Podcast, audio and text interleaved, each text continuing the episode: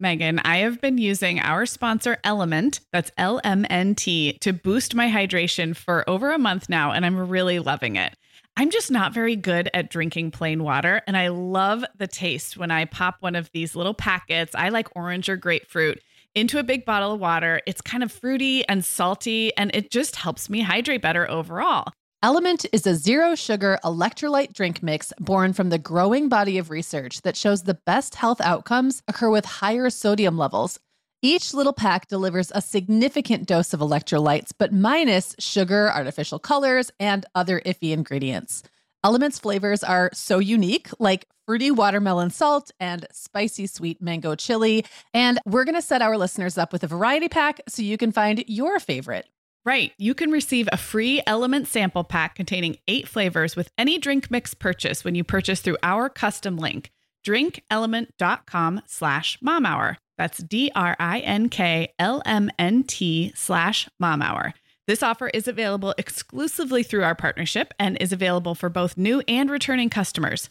And if you're an Element insider, you'll have first access to Element Sparkling, a bold can of sparkling electrolyte water. Again, it's drinklmnt.com slash mom hour. Hi, I'm Meagan. And I'm Sarah. We're two moms with eight kids between us from preschool to teen. This is the show where we help you feel better about the mom you are and share our own parenting tips and personal stories. We're not experts, we're parents who've been there. We're not perfect, we're real. Welcome to the Mom Hour. Hey everyone, and welcome to episode 140 of the Mom Hour. I am Meagan Francis, here actually in person, as not always, with Sarah Powers. Hey Sarah. Hey guys, we are here together. We're so excited to record in person. We're actually in Phoenix where we've just spent a weekend um, brainstorming our podcast and like some really cool stuff that we're going to hopefully bring you soon. Um, so it's really fun. We're podcasting in bed today. We're like we're like actually snuggled. I I could put my head on Sarah's shoulder if I wanted to. can. I can. Oh, oh, I'm putting. I might just stay here. This is really comfortable. Um, so the sound might be a little different than usual, and we apologize. Bear with us. We don't. We're in a hotel, like I said, in a bed. Um, but this is a great opportunity for us to talk about being working moms because that's the reason we're here. And I know the last time we really talked about working mom life was last June, and even my working life has changed dramatically since then. So we have a lot to say. Um, and I don't know that, I mean, we're going to give some tips, we're going to give advice, but we're also just going to talk about the realities of being working moms. Yeah, we are. And we're going to kind of update everybody on how our working mom life looks. And longtime listeners, you guys know that it's changed for both of us over the years. A lot of you are at the beginning of motherhood thinking about going back to work or not going back to work. And I think we always like to remind people that no one decision is permanent forever and we're we're like the best walking examples of that. Yeah, we've done everything from full time, you know, traditional employment to being self employed to being stay at home moms. And like we've bounced back and forth between that throughout our careers as our motherhood careers. So yeah, it is a good reminder that you're not like stuck. Whatever choice you make now can change and um, everything can evolve as your family life evolves. So um, it's just, I think, good to get that kind of perspective. Yeah, I agree. And also, I, I find that makes me more empathetic toward working moms around me who have different situations um, when I uh, kind of understand everybody's everybody's work life balance. Meagan, the end of the school year and kickoff to summer is a busy time of the year for families, but we can all eat stress free and hit our wellness goals with ready to eat meals from our sponsor, Factor. Factor's delicious meals are never frozen and can be ready to eat in just two minutes. You can pick from a weekly menu of 35 options, including popular choices like Calorie Smart, Protein Plus, and Keto. Plus, they have more than 60 add ons like breakfast, lunch, snacks, and beverages to keep you fueled all day long. So, our team was comparing notes recently on our favorite Factor meals, and Katie loved the herb crusted chicken with mashed cauliflower and toasted almond green beans. I loved that one too. And get this, so did her little boy, Charlie. She heated it up for lunch one day, and Charlie, who's three, ate almost all of the green beans. I mean, that's quite an endorsement, right? I was going to say, what a parenting win. and I get it, Charlie. Those green beans are crazy good. And if you really want to treat yourself, they even have meals with filet mignon, shrimp, truffle butter, broccolini, and asparagus. Listeners, head to factormeals.com slash momhour50 and use code momhour50 to get 50% off your first box plus 20% off your next box. That's code momhour50 at factormeals.com slash momhour50 to get 50% off your first box plus 20% off your next box while your subscription is active. Okay, Meagan, like many of our listeners, I'm sure I've been doing some spring cleaning in my closet lately, and it always feels so good to get rid of clothes I'm not wearing, things that don't fit or that aren't my style anymore. But you know what I realized? All of my Vionic shoes are always in the keep pile. They just tick all the boxes. They're cute, comfy, high quality, they last forever, and I love growing my Vionic collection, especially with the latest styles from their Vionic Vitals collection. The Vionic Vitals collection offers daily wear styles designed for elegance, comfort, and versatility. We both love the Uptown loafer, which collapses flat, so it's perfect for travel. The Chardonnay heeled sandal, which I know you love, Sarah. The Walk 23 Classic sneaker, which our team member Katie gets compliments on all the time. And the Willa slip on flat, one of my favorites, which comes in 12 colors for any outfit. Yeah, I need to uh, get the Willa slip on flat. That's next on my list. Well, listeners, if you're ready to try the shoes we're always raving about, use code the Mom Hour 15 at checkout for 15% off your entire order at vionicshoes.com when you log into your account. That's one time use only. Vionic shoes, wearable well being for your feet. Okay, we're going to get into this. So, Meagan, um, like you mentioned at the very top of the show, we did an episode that is one of our most popular. It's episode 105, and it was about working outside the home, staying at home, and everything in between. Um, if you haven't listened to that, that would be a great companion to this one.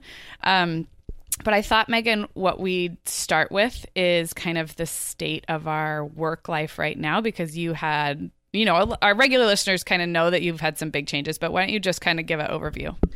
Yeah, I think they know that I they know that I've made changes, but I think probably nobody really understands what my life currently looks like and how insane it kind of is. So, um after having worked mostly from home for many many years um, i did take this job at the radio station about a year and a half ago so that changed my life in that i suddenly had a place to be every single day and i had to kind of work around that um, and that was you know maybe like 12 to 15 hours a week working outside of the home, which was new for me.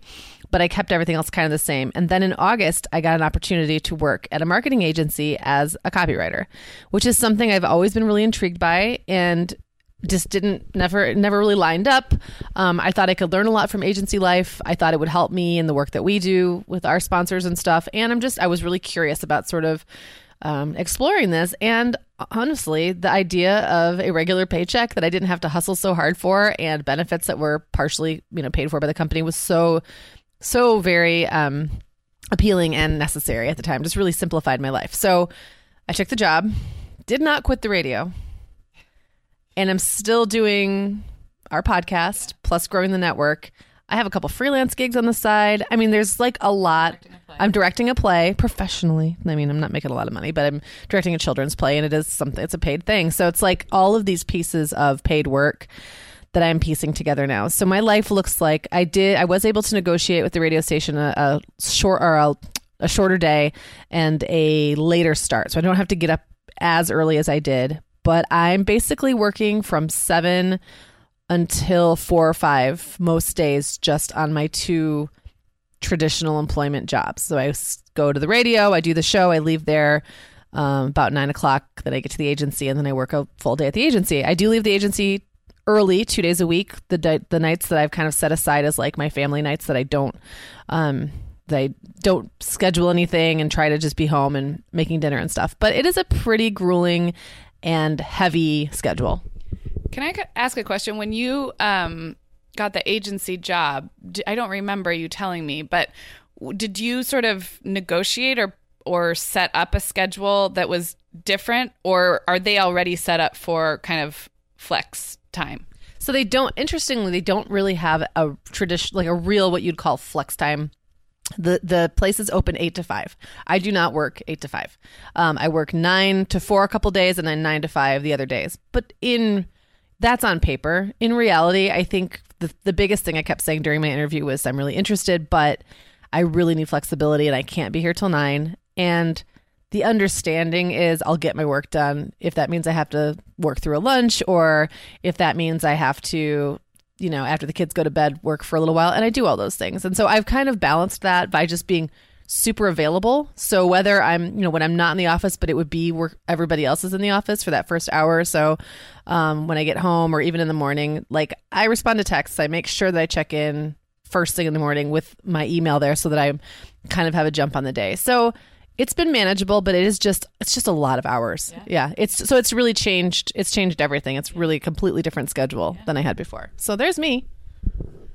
Okay. So um I don't know. I guess you guys, regular listeners, have kind of heard me talk about this, but m- my work is this podcast and our podcast network. So I don't currently have other employment. I was taking on, you know, five years ago, I had a couple of um, like managing editor jobs for blogs, and I was doing more freelance writing here and there. Um, but even those were sort of self selected on my own time. Um, so as our network has grown, so two has the number of hours that I am putting in. And um, I think probably since the last update, not much has changed about the structure of my work. So right now, Violet is um, in her last year of preschool. So my youngest is in her last year of preschool, which means that in the fall, all three will be in school full time. But that's not the case yet. So, in terms of schedule, what it looks like this year is she goes to school Monday, Wednesday, Friday, and she does a full school day. Not a full like daycare day, but like a eight to three. Um, and then my older two kids are in elementary school, so it is also you know seven thirty to two thirty, same kind of thing. So Monday, Wednesday, and Friday, I have the whole school day, and pretty much this whole school year, I have used that whole school day for work. Um, because our work has conference calls and we record podcasts, anything that's scheduled, anytime we have to be on the phone with somebody or record a podcast, I'm going to schedule it for those Monday, Wednesday, Friday days. Except for you and I, because when your work schedule changed, our recording life changed. Yeah. So we tend to record on the weekends. Right. Um, my Tuesday, Thursdays are my like big air quotes stay at home mom days, which are not stay at home mom days at all. I mean, I'm always I'm always sort of working. And that's, you know, there's been some healthy tension around that this year. Probably Violet is, you know, feels the pull sometimes. I always take her to the gym. Our gym has great childcare. She's been going in there for, you know, she's very comfortable in there for about two hours. Like after that, she'll be like, Mommy, that felt like a long time. but two hours will allow me to do like a quick 30 minute cardio. And then I go down to the cafe. They have like a full, it's like a Starbucks in there. Um, and work for like an hour and a half. If I have an, uh, an hour and a half of uninterrupted time on all of our tasks, I can get a lot done. So that's that's kind of how those Tuesday Thursday work. So I don't know, in terms of hours, I guess I'm probably working about 25 hours a week, but with like 18 hours of childcare. Yeah, that makes so much sense. I have to say one thing that I think is so funny. Um, I actually went and talked to my supervisor about this because I'm sure at some point I will be um, up for some kind of a promotion or something. And I was saying, you know, the one thing I've noticed about myself is I don't do like water cooler chats. Yes. I don't want people to talk to me when I'm at work. I have trained myself to be so efficient that it's kind of like a problem at my work because I don't participate in I don't know the way people stretch their days out yeah. by culture, like the culture. culture. and like you know stopping by someone's cubicle to chat and um, just like little stuff. I get kind of annoyed when there's like a like a team lunch put on the men or on the calendar. I'm like, really? Do I have to? I mean, I see you people all the time, and I really just want to get my work done. And so I have this really. I come in, I have my head down, I go right to my desk, I start working, and I don't stop until like the day is over. So I can get a lot done, and sometimes I have to really pace myself so that the expectation isn't that I can do 60 hours worth of work right. in 40 hours. Right. I'm really, oh my gosh, there's an airplane taking off. This is what it's like when you podcast live from an airport, yep. from from a hotel next to an airport. so that's what that you're hearing in the background. Um, but I've really, I've really had to kind of to pull that back and tamp down that side of my existence that wants to go into crazy working mom mode because just like I used to be in that position where I drop my kids off at the gym for two hours and I'd have to get, you know, a full time job done in two hours. Yeah. And like it's just so funny now that I almost not only do I not have to do that, I almost can't do that or shouldn't do that. So I find myself like getting up and walking around the office just to be seen. Yeah. And doing things like slowing down on purpose. It's just a weird, it's a very big and weird shift that I've had to make because I've been so mentally trained to have this go, go, go, go mentality. Yeah, that is really interesting. I remember my very first corporate job, I worked remotely for the first six months. And then I went into the office environment and I was like, I had felt guilty that I was putting in maybe five and a half, six hour days when I was working by myself from home. And also, I was like 23. So I just had no comparison. And I remember getting into an office environment and being like, I, I was getting twice as much done in five hours. And, and that's not, I'm not knocking anybody's productivity. It's just a different pace. And there's a lot of reasons why workplace culture builds in breaks and events. But if you've been used to freelancing or hustling or pounding the pavement or getting work done during a baby's nap, yeah. like you, you have that like, squeeze it all in as fast as I can. And then that's different in a lot of office environments. Um, okay, so I was going to ask you quickly it, if this amount of work right now is ideal for you or maybe not. And I know your reality is, you know, you're you're cobbling this together in part because you have to. Yeah. So no, it's not ideal. I I I um. I'm at the point like everything's fine. I'm keeping everything up. It isn't as crazy as it sounds, and I know. I mean, I am working probably sixty hours, a, sixty-five hours a week, depending on what you count as work. Some things I do that, you know, for the network that probably I don't even think about and they are work. And you know so if i was really being honest about it it's a lot. Um it's fine right now. I have noticed there's very little room for disasters. If i were to get sick that would totally throw everything out and i would have to just eat that and be okay with it.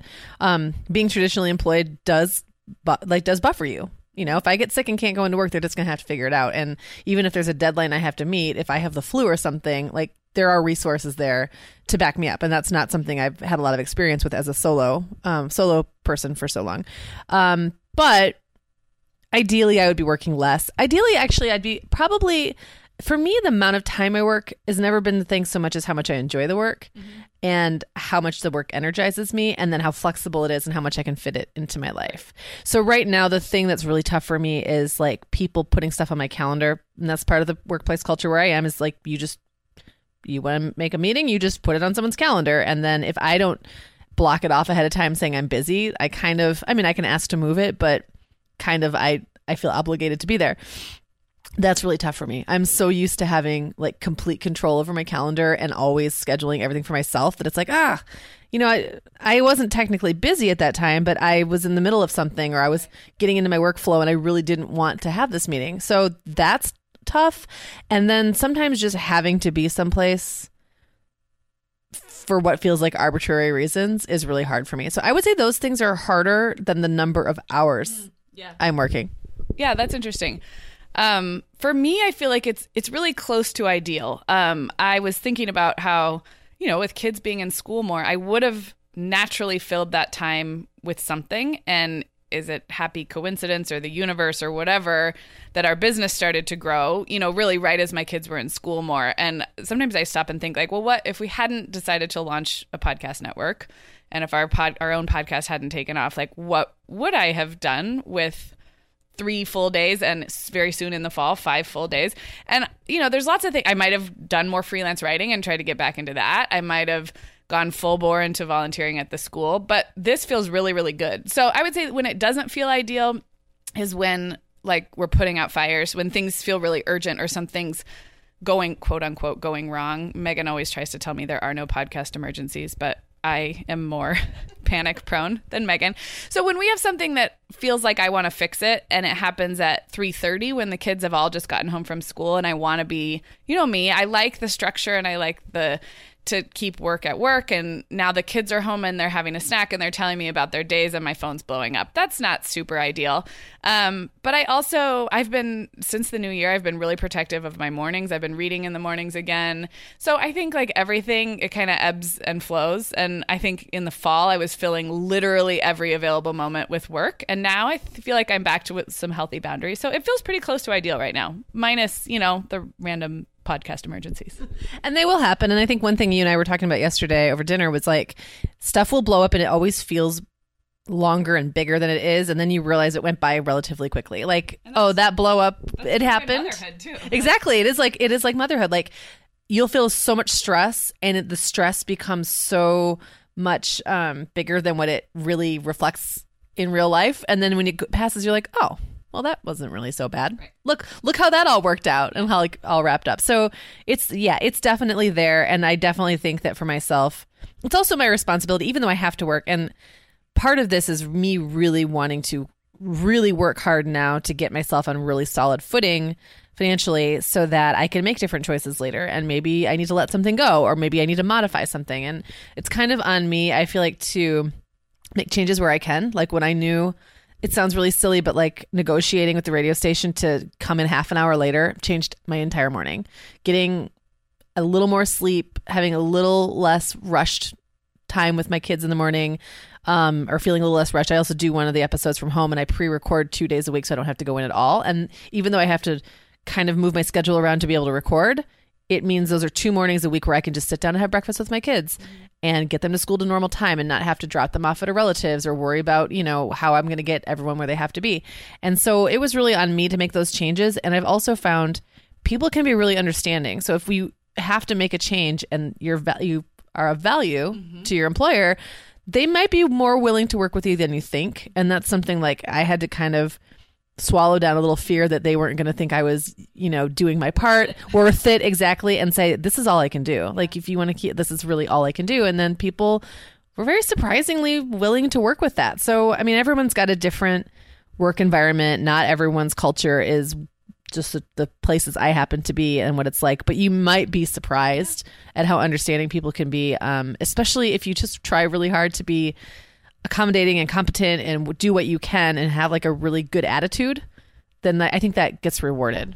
And I would actually extend that to our stay at home mom listeners with any kind of commitments you're taking on, whether it's volunteering, um, school stuff, um, social commitments. People are often more understanding than you think, especially if we were also talking about this last night, especially if you are proactive about it. Yeah. Instead of, and I think we even talked about this in a recent episode, instead of waiting till you're in crisis mode to ask for help, we talked about this in our Happy Mom Habits of, you know, sort of realizing your limitations or your boundaries early and be like, here's what I can't take on that full time PTA position. Here's what I can do.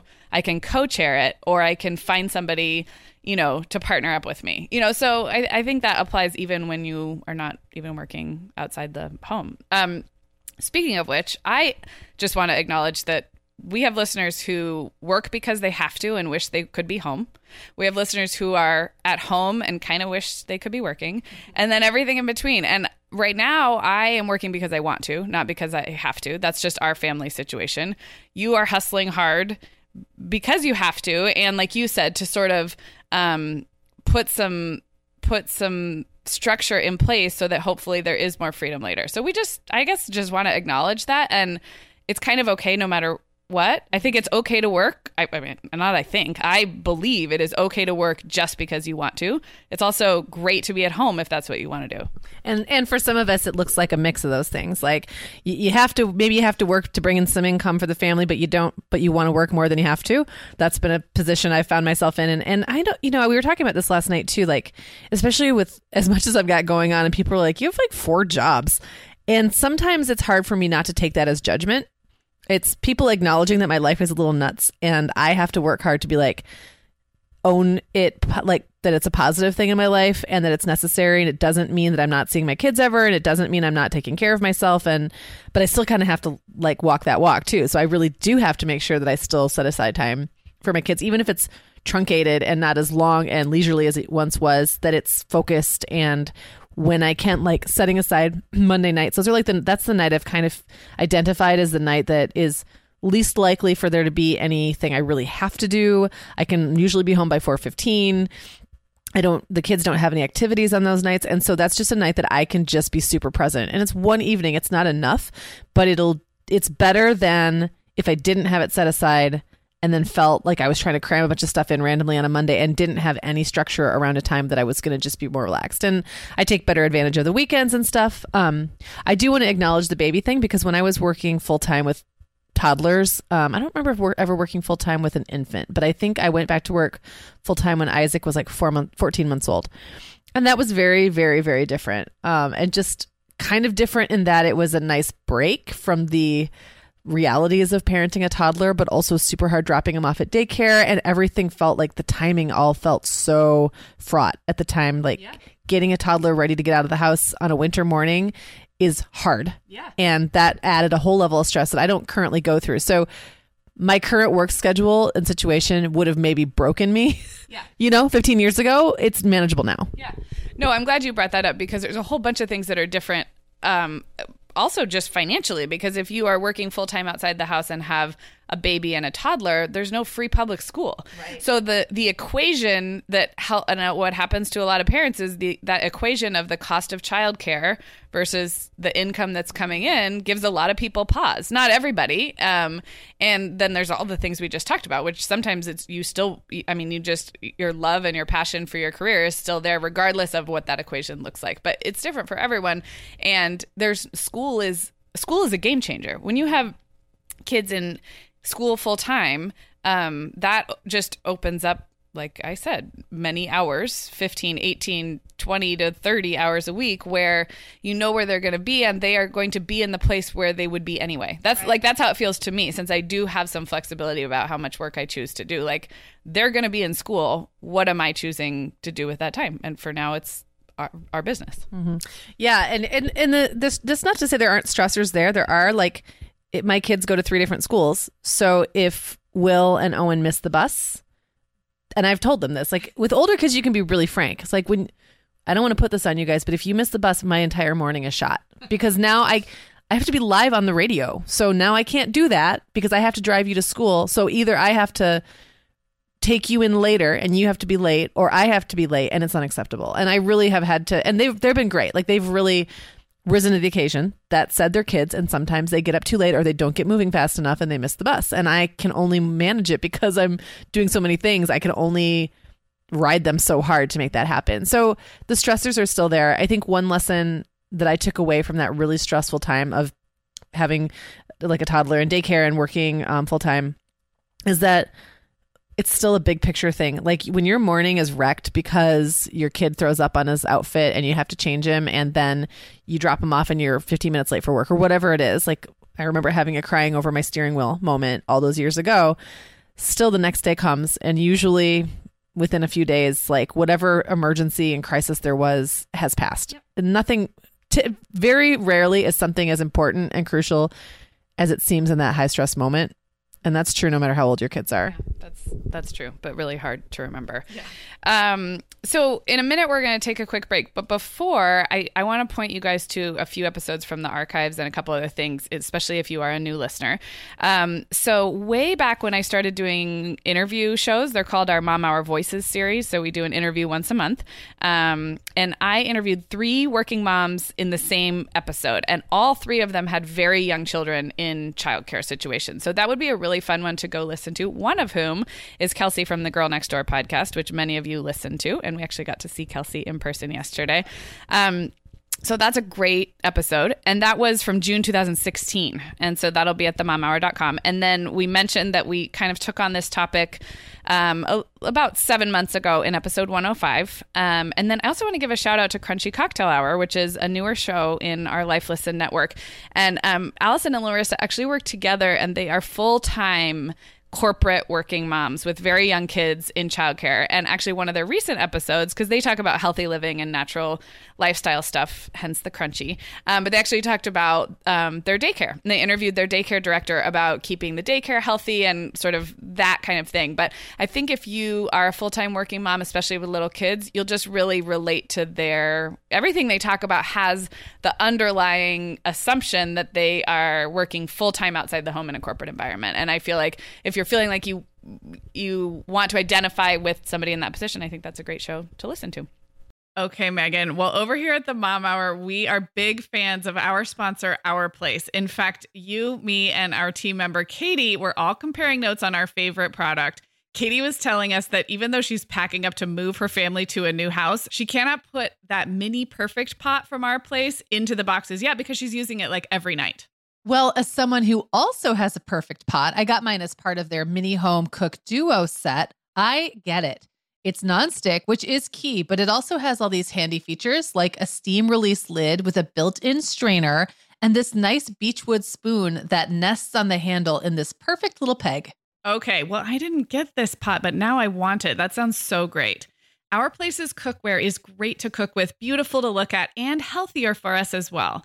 All of Our Place's products are made without PFAS, also known as forever chemicals. In addition to their cookware and tableware, Our Place is also making waves with their Wonder Oven, the most stylish all in one air fryer and toaster oven. Again, free from the forever chemicals found in many of those air fryers. Listeners, Our Place offers a 100 day trial with free shipping and returns, and we've got a great deal for you. Go to FromOurPlace.com and enter the code MOMHOUR at checkout to receive 10% off site wide. That's from our code MOMHOUR. Sarah, our sponsor, Hiya Health, makes a kid's daily multivitamin that parents can feel great about giving their kids because they have no added sugars or dyes. And our kids who have tried Hiya vitamins have loved them, which is important, right? Because what good is a bottle of vitamins that your kid won't take? Hiya was founded by two dads who didn't like the ingredients label on some of the popular children's vitamins they were seeing on store shelves, so they got to work developing a formula that would help fill the most common nutrient gaps in modern kids' diets. Hiya's Chewable Kids Vitamin is made with a blend of 12 organic fruits and vegetables and then supercharged with 15 essential vitamins and minerals. They're also vegan, dairy free, allergy free, gelatin free, and nut free. Hiya manufactures their vitamins right here in the USA with globally sourced ingredients, and then they ship their chewable vitamins directly to your door on a pediatrician recommended schedule. We've worked out a special deal with Hiya for their best selling children's vitamin. You're going to get 50% off your first order. To claim this deal, go to hiyahealth.com slash momhour. This deal is not available on their regular website. Go to H-I-Y-A-H-E-A-L-T-H dot com slash momhour and get your kids the full body nourishment they need to grow into healthy adults. So one of the things I wanted to talk about is um, this idea that I think is pretty prevalent that moms aren't seen as competent or reliable or sort of dedicated in the office. And I think we all know that's a bunch of baloney. And I think we also know that um, smart employers know that that's a bunch of baloney, but it still can be like that thing, like that. Um, I don't know, like that hang up that we have that makes us feel like maybe we're not doing all the things that we should be doing or not good, doing a good enough job. Um, I my team is very young, so and even though I'm senior to all of them in experience and age, I'm not. My position is not at this time senior to their position, so it's just kind of a little awkward because I come in later and I leave earlier than any of them do, and they don't have kids to go pick up. Like they don't have they just live at work. That's that's their social life. And often my boss is texting me, you know, she's like 27, and often she's messaging me from working at six o'clock, and I know she hasn't left yet. And so I did at first have like a real struggle with feeling like it was okay for me to work the way I work. And I just keep going back to the thing that we said at the very beginning is like, I have learned from experience how to be super efficient. And if I'm competent and getting my work done, and also, um, I guess, and also being accommodating when I can, and making sure that I make a point of showing them that I'm serious about my work. Like I'm really trying to let go of the idea that I'm not contributing.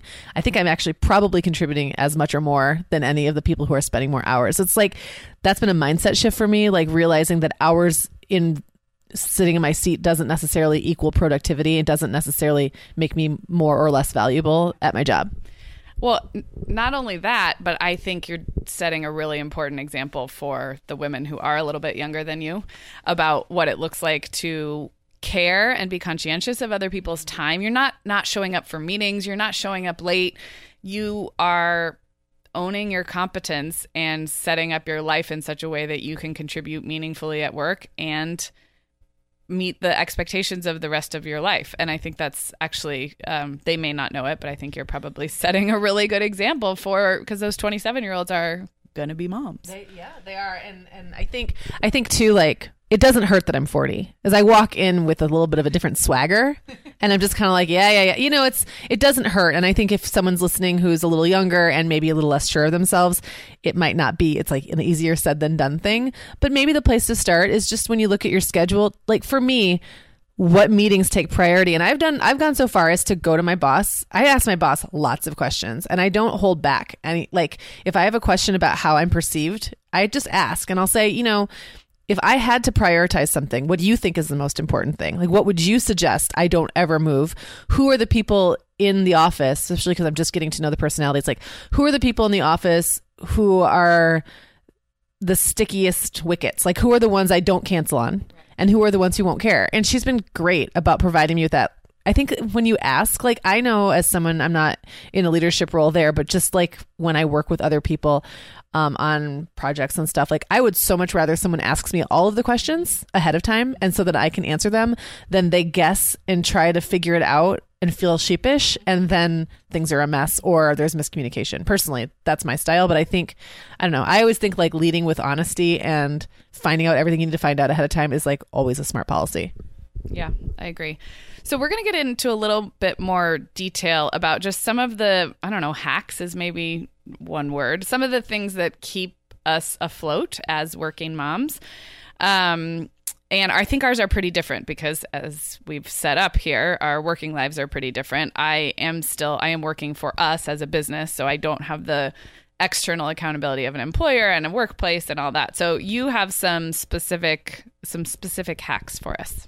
Yeah, well, I just want to so one of the things that's big is communication and I gave up on the idea that that my kids were going to be a certain age before they got phones like last summer because I realized in our lives it was just kind of pun- i was punishing myself by having this arbitrary age like everyone has to be 12 before they can have a phone and owen was 11 and there were days i had to go to work and leave him home um, maybe with you know, maybe with another brother, but like I really like to be able to get in touch with anybody. And chances are good some kids not going to have their phone on them. And so I've really relaxed that. Everybody has a phone with wireless service except for Clara. She has a phone that doesn't have wireless service but can tap into Wi-Fi.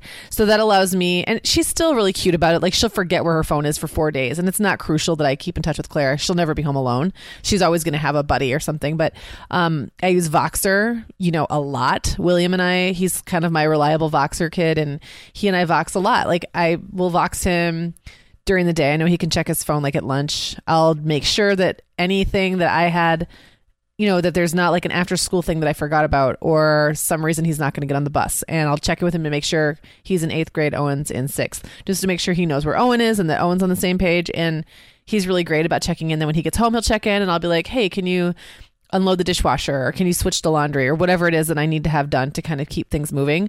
I also for a while was using Voxer as a way to wake the kids up in the morning. I've tried not to I've tried to stop doing that because I really don't want them to have their phones in their bedroom. Um, but I'm going back and forth about Will because he's really responsible and I think I just think he can handle it and not stay up late. He's also very reliable with his sleeping habits. So I think he I might make an exception and it is useful sometimes to be like, "Hey, I'm downstairs doing X, Y, and Z. How are things moving up there? Is everyone up? Does Claire know where her pants are? Like those kind of questions. And if there's a problem, I can go up. But like, I don't have a lot of time to spare in the morning, especially if I'm going to get a good night's sleep. Like, I need every few minutes of sleep I can get. So that's one way I kind of keep things going. And and I do a lot of um, hangout, Google Hangouts with Clara on the weekend, and we love it. We send like little stickers back and forth, and it just it's really sweet, and it it makes me feel good, especially because they're with their dad half the week so I don't see her a lot anyway. So it, that makes me feel good. Okay, I love those things, and I, you know me, I love technology that solves problems. It's like it makes me so happy. Um, if you guys don't know, Voxer is a voice messaging app.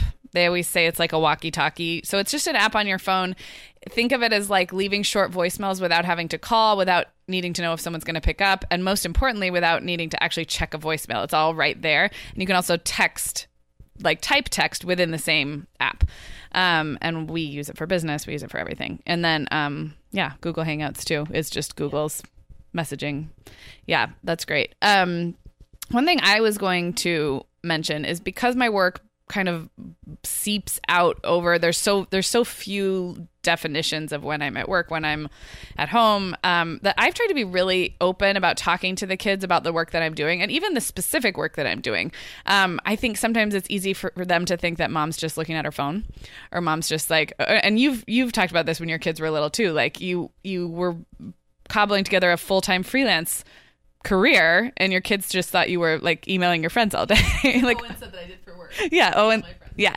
So, I mean, I guess it's maybe coming from a place of a little defensiveness, but also I think it's interesting for them. Like my older two kids, especially, ask questions about they listen to podcasts. They don't really listen to ours, but they listen to podcasts and they hear podcast advertisers. And we talk about the advertising model and who my clients are and what I'm doing. And, you know, they hear me on Voxer with you and they hear our voices going back and forth. So I think part of that for me is helping them realize that I'm not spacing out on my phone. Um, I am I am multitasking. I am asking them, you know, please hold that thought for a minute. I need to listen to this message. And that's okay. That's a choice I'm making right now. I don't really I don't really feel the need to defend it, but I do feel like if I take the time to explain what I'm doing, they're learning a little bit about my career. Hopefully they're um, you know, at some levels kind of appreciating the different hats that I wear and not just that I'm asking them to wait 5 minutes. I love that. And one of the things I've done both with radio and with the agency is at times I've brought my kids into work with me only for a little bit of time, but I think that they just really get a kick out of seeing where I go and what I do. And Clara especially feels so special when she gets to do that. Like she kind of strutted around the office like, "Oh, I'm Meagan's, you know, I'm Meagan's daughter." And just it's kind of fun to see like the pride on her face and she really gets into it. So I love that. That is really a good idea. Um one thing I wanted to touch on was you know, letting go of things as a working mom. And some of that, especially now that I'm a divorced working mom, like some of those things are things I've held on to really tightly because they kind of, I don't know, justify me or remind me of a time when I was more focused on the kids and had more time to spend with them. And one of them that like came up this year was there was a parent teacher conference. And I don't know the way that works in your school, but in our school, there's a mandatory at the beginning of the year, like everyone gets scheduled. Then at the end of the year, you can schedule one. Um, and they just basically I can't remember if we were asked to pick a day or if they just basically create a day and then if you if that doesn't work for you, you can reschedule.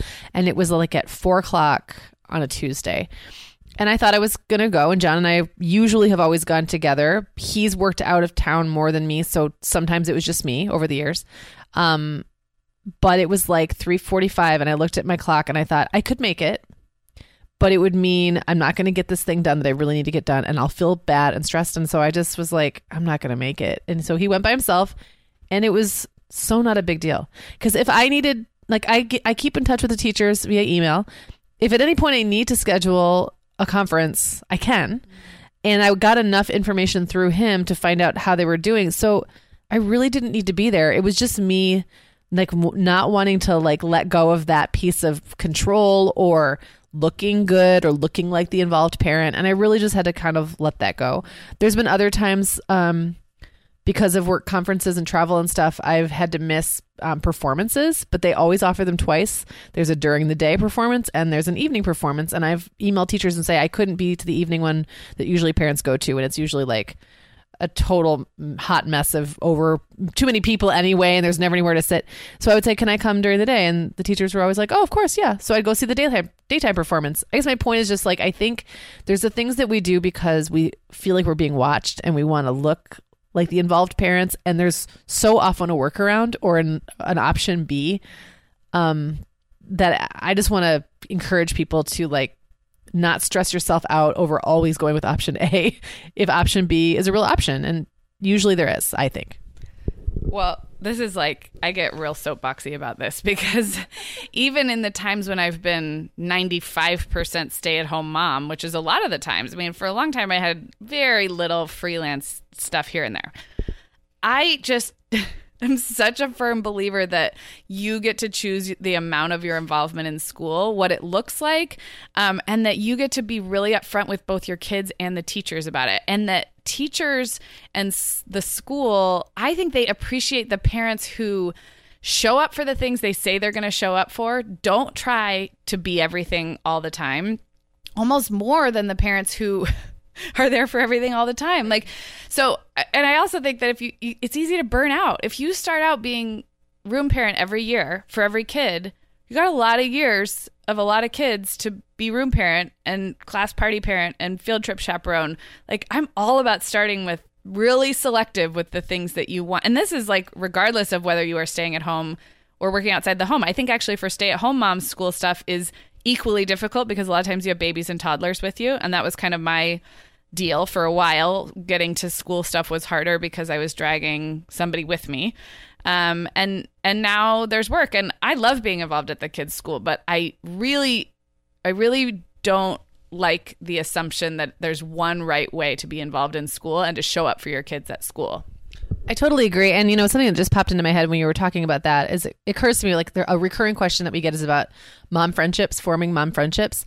And it occurred to me that every time my mom, my circle of mom friendships have originated with in school volunteering, then I become that much more pressured to keep it up or do a lot of it. And I don't really know if there's a takeaway from this except that I would really encourage people whenever possible to look outside of that for building your social network because you're going to find your people wherever they happen to be. And sometimes there's a culture built up around being the moms that volunteer or the moms that are really involved. And once you're sort of entrenched, it's hard to pull out of that if you don't also have outside friendships and outside things going on. And that's not to say don't be friends with other moms who volunteer. That's dumb. But just like if that's sort of the basis of your clique or your group, I think that then that becomes it just becomes another layer of pressure. Like another reason that I have to do this is because now everyone expects that I'm going to because those are all my friends. And I don't know. I, I don't know if that's even useful advice because I know it's sometimes it's hard. That's where you naturally look because that's the people that you see every day. Um, I've been happier when I've had random friendships with like neighbors and people that I know through completely different yeah. circumstances. Yeah, and the one thing to add too about like school concerts and school events, um, and I think there's some really practical ways we can all support each other as moms. Um, I know anytime, and I think you mentioned this recently, anytime you can snap a picture while you're at a field trip and send it to the mom who's not there, or plan ahead, be like, hey, uh, I'm going to get to the assembly early. Do you want me to save you a seat? Because I know you're rushing in. Or do you want me to take the baby out? side so you can watch that part of the concert. I think we can all support each other so much with just those little acts of kindness, working or not working. Um, nobody wants their kid to be the one scanning the audience with no mom there. That's sort of like the cliche, but I think I think it's much more nuanced than that and I think w- we can help each other show up for our kids in different ways. I totally agree. And and this is just I mean, we can soapbox all day and, and this is the kind of thing that I would have maybe thought very differently about when I had the flexibility to be around at four o'clock. And this is just an example. Um, the kids, my my daughter's class, she's in third grade. The third graders at the school always put on a little performance of the Nutcracker. It is like the cutest thing. It's the best one. Like you know, every year the kids do the same thing from year to year. So Owen did in fourth grade the same thing that Clara will do in fourth grade. Um, but the Nutcracker is definitely the best, and it's also widely widely attended. Like there are so many people packed into that gym. It's there's standing room only. And this year, uh, my John's mom went, my ex mother in law, I guess, um, went ahead of us and she got there. She dropped Clara off and got there early. And she texted and said, All of the parents already came and put coats on all the seats. There's no place to sit. And then I found out from another friend that a bunch of the moms who were involved in the school went there at four o'clock and put coats on the seats. And I felt terrible. Like, I just felt really bad. Like, why would you? You had a jump on me. And so now I have to like sit way, way, way in the back and I can't see. And of course, someone's always going to be sitting in the back and that's the breaks, right?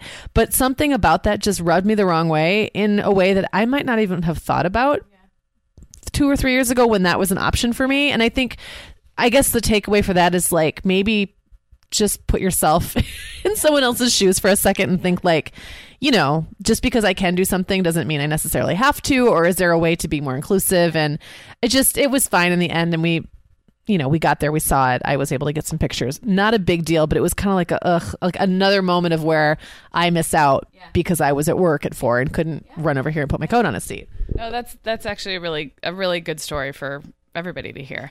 Um, I have more of like a question for you, and I don't know if this came up for you when you were kind of when your situation looked a little more like mine, which was like from the outside, it's very easy to assume I'm a stay at home mom. I pick up my kids from school every day at three. I'm, you know, with them when they're roller skating in the neighborhood outside at 4:30. Um, so my identity has and all the shifting has been rather gradual. It's not like one day I put on a business suit and left my house at 7:30. So it's been kind of gradual. Um, actually, when we moved to Southern California three and a half years ago, I was probably Violet was a year and a half, and I was probably at like a low dip in the amount of work I was doing. I was still working for you, but like I was working five to 10 hours a week. So it was like not even worth mentioning. Like nobody knew I really had anything going on. Well, now I work, you know, close to 30 hours a week and I have commitments. So I feel like it is a little, I get into awkward situations sometimes where even people I've known for a while don't know that I work at all or they don't know what I do. And so they don't really know like what to ask about and then and then it does get me into situations where people assume I have a stay-at-home mom schedule and can do things on that sort of an assumption and there's like been no place to correct them. So I don't know if you ever felt like that. Uh, I felt like that for 15 years. um, and we've talked about the fact that both of us, as though we're very proud of what we do and we enjoy being on the mic and all that stuff, we're both kind of private, and neither one of us like to go around talking about what we do. I find that it starts a lot of awkward conversations. Like people don't, what's a podcast? And then you have to describe it over and over. And it's just, I want to just live my life, man. So part of me really liked the fact that I kind of flew under the radar when I was just working purely from home. Um, but part of me, part of me resented it because I was like, no, I'm doing all these things. And like, yeah, like I'm not just sitting around my house all day. I'm not, my blog isn't cute. It's not just like a fun pastime. This is my job. Um, when I started the radio, it was so funny to me how much people latched onto the idea that I'm a radio personality. And I'd have to be like, well, yeah, but that's like such a small part of what I do. It's just the most, excuse me, visible part. Yeah. And people know what that is and they can assign a value to that, I guess. So, yeah, I don't really know what the solution is. I, I kept my, I've kept my, my, um, social circles tight for many reasons. Um, some of which being I just like the comfort of knowing my people know me and they understand my life and I don't have to keep explaining it. And also just for simplicity's sake, you know, like I wanted to have friends that I could that could be the people that I could ask at the last minute to drop my kid off and or vice versa and like just keep it really simple. So that helped over the years being out there on social media about what I do helped and really con- continuing to reinforce that this is I'm working, I'm working, I'm working. Um, and then I kind of had to come up with like a like a elevator speech Yeah. So that people when they asked me I could say, you know, depending on what I was doing at the time, I could say, you know, I'm a freelance writer and blogger and I also own a pod I own a podcast network. Like and they'd be like, "Oh, what?" And then I would just run away before they could ask any more questions. No, I love that. And I do feel like when I meet new people now, I get to like start fresh with that identity, which is I do. I own my own business. I co-own my own business and I work about 25 hours a week on my own schedule. That's an easier elevator speech than the people who knew me as a mostly stay-at-home mom and now is like what what? Like what what do you do? Anyway, it in the end I suppose it doesn't matter, but it is a little bit more of an identity. And your point about the radio is so true like people know what box to put that in like i have this i have this longtime friend who says i don't like to ask people what they do because unless the answer is doctor lawyer nurse or teacher i literally have no follow-up like i don't i don't understand the jobs i don't even know what to ask. And that's that's true. People really do feel that way. So radio dj is like oh i know what to do with that. Like cool. But like you said that's that's such a small piece of the overall trajectory of your career. Um any other sort of practical hacks? I know you were you were going to say that you have lunch with clara right? Yeah. Oh, so that's something that I've been like kind of working into my schedule where because I don't spend as much time with my kids as I would like to right now, I'm trying to find ways to create little special pockets of time and grabbing Clara from school and taking her lunch is one way that I can do that. Um, I can do that with the other kids as well, but I think it's kind of like figuring out what means the most to them. And that is something that feels very special to her and is a big deal. Um, for Owen, it's stuff like he really loves the cat. So it's stuff like coming in after school and instead of getting all into my kitchen work right away, he's always on my bed cuddling the cat when I get home. And so sitting down for five minutes and cuddling the cat and talking to him about his day is like super like like a really impactful po- tiny little pocket of time. So I'm just trying to find ways to capitalize on those things with all of the kids and they all happen in different places and some kids need longer amounts of time and some don't need as much and some need me to really work to draw them out and you know then i have kids who just you know verbal verbal diarrhea at me as soon as i walk in the door. So it's just kind of figuring out where they all are. And, and i mentioned lunch with clara because it was like such a little thing that i said oh well once i just get this on my schedule and that's going to be fairly sacred and if it's you know it's always on a thursday then it's always on a thursday. And then i schedule my life around that. It's small things that make a big impact. Yeah. No, I love that. Um, the one that came to mind for me was um, paying attention. You know, we all say, well, we're on our phones too much or I'm distracted by my phone. And um, that has ebbed and flowed for me. And sometimes it's downright necessary. Sometimes I just have to respond to things. Um, but I, like, toward the end of last year, was getting up early, as you guys know that I do. And I was working from like five to six before my kids got up. And in my mind, it was a great time to get a head start on the workday because Meagan, you're on the East Coast, so you were three hours later. So you and I would catch up about stuff. I would respond to any urgent emails, and then in my mind, I would then shut the computer, and then we'd go about our morning. Well, I it just got to the point where it was really um, making my mornings very stressful because my brain, I would shut the computer down, but my brain was in full blown work mode.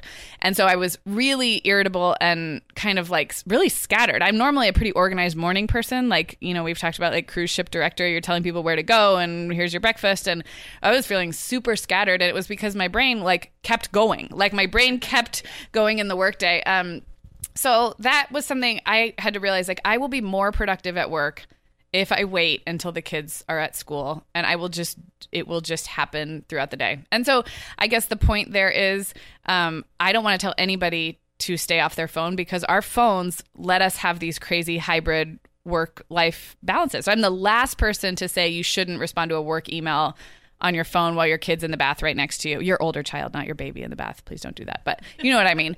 Um, I'm all about it. I'm like, I, if it helps, if it helps us keep it all together, then go for it. But I think we have to check in with ourselves about is this quote unquote multitasking or this, um, you know, hammering out an hour of work during the baby's nap? Is it productive for work and is it contributing to the overall balance or or does it need examining? I don't know. Does that make sense? Yeah totally. And i yes it's it's being mindful in all things and adjusting. I mean if we could wrap this up in like succinctly with a piece of advice it's all about keeping paying attention being mindful and changing things when they have to change really.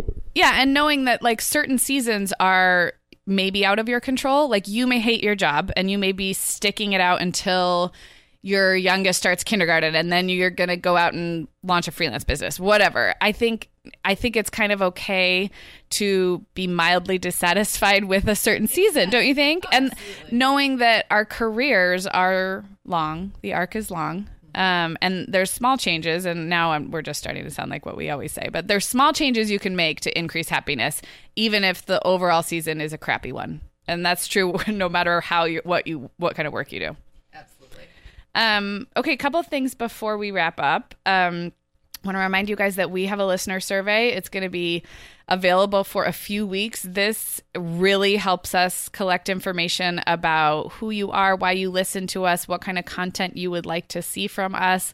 Um, if you're, I mean, whether you're a brand new listener and have only listened to a couple episodes, we'd still love your input. And if you're a longtime listener and you did our first survey a year and a half ago, we still really need you to do this one. So basically you're not off the hook no matter what. Please do our listener survey. Um, we use that information in so many ways to help grow our show and make a better show. So you can find it everywhere. We're posting about it on social media. We link to it at themomhour.com we will link to it in the survey and you will hear us continue to talk about it because we'll remind you for a few weeks. Um, also we have a fun bonus episode coming up this friday. Meagan do you want to talk about that real quick? We have a dad on the show. We do. We've got a dad named Whit Honea. He is a blogger that i've known for a long time and it's in partnership with responsibility.org, um, which you guys know is an organization we've worked with in the past. They sponsor the Talk Early program, which is all about talking to your kids about tough things like alcohol responsibility. Um, and so it's going to be really great because we're going to be talking about the impact that dads make in kids' lives and sort of some you know stereotypes that aren't fair about dads and how to um, encourage your kid's dad to have those tough conversations or if you're a dad how to have those conversations. Just it's a really uh, we have a really great conversation coming up with him. So please do tune in for that episode. Yep. So that'll be coming up friday. Um, and then hopefully you guys are signing up for our email newsletter list. We've been sort of like you know rolling this out rather slowly but we are going to start sending a monthly newsletter. It has all of the promo codes from all of our current sponsor deals in one handy place. That's like a big value add. So if you hear us talk about our sponsors, but you can't remember what that code or that link is, we send it out once a month and they're all in one place, all the ones that are, you know, not expired or anything. Um, and then Katie's really been working behind the scenes on some other fun content for that newsletter. So stuff you won't get on the podcast, stuff from me and Meagan and Katie. So you can sign up to get that newsletter at themomhour.com. Right in our show notes or in our sidebar, there is a place to sign up and we would appreciate it. All right. I guess next time we record, Meagan, we will not be in bed in a hotel. We won't be in Phoenix looking out at a pool either, uh, unfortunately. We need to get out in that pool. I think it's warming up out there. All right. Thanks, you guys. Thanks for being here with us. Um, thanks for listening. We love to hear from you. You can email us hello at themomhour.com. Hit us up anywhere on social media. We are the Mom Hour, um, or leave us a comment in the show notes. We would love it. Thanks, everybody. Bye.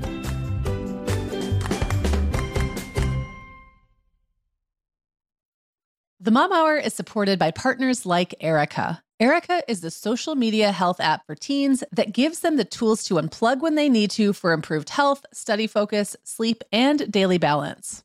Erika was built by a dad of three boys who saw that teens themselves were really becoming self aware to the risks of social media, and he wanted to help them self regulate.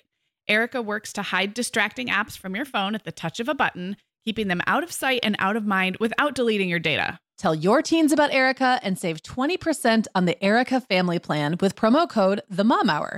Go to erika.app and search for plans. That's Erika with a K, E R I K A dot A P P, and use code The Mom Hour to save 20%. Hi everyone, Meagan here. Sarah and I would absolutely love it if you would hit pause right now, like right where you're listening, and leave the Mom Hour a rating and review. If our show has helped you feel a little more confident as a mom or a little less alone, this is one of the biggest ways you can thank us, and it really only takes about 30 seconds. If you're listening to Apple Podcasts, you can navigate to the Mom Hours show listing. So when you're in the episode you're listening to right now, click where it says the Mom Hour just above the play button, and then scroll all the way to the bottom, and you will see the ratings and reviews. We would love if you would leave us one as well. Thank you so much for listening.